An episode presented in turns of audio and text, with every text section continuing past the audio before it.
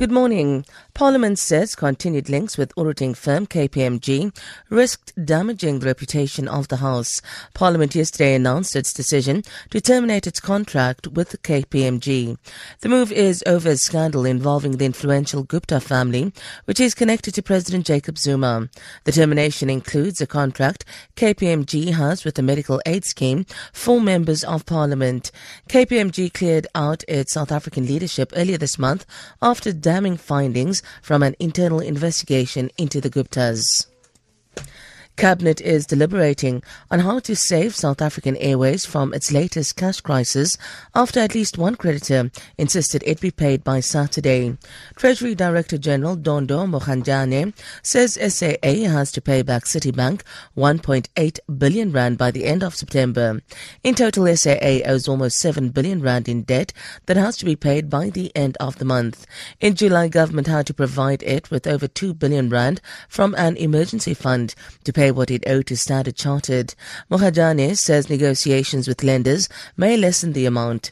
SAA needs a 13 billion rand bailout over the next three days. Gauteng has decided to do away with labour brokers before the end of the year. Premier David Makhura made the announcement when he addressed COSATU supporters protesting against corruption and state capture in Johannesburg. There's no debate about outsourcing and labor brokers. We know it is there. Those issues that we can deal with as the Gauteng government, fighting corruption, fighting state capture everywhere, in every department, even in our municipalities, we will deal with those. US President Donald Trump has set out plans for what he says will be the largest tax cuts in American history. He says he wants to bring back jobs to the US. Trump says working men and women will benefit most and not the highest earners.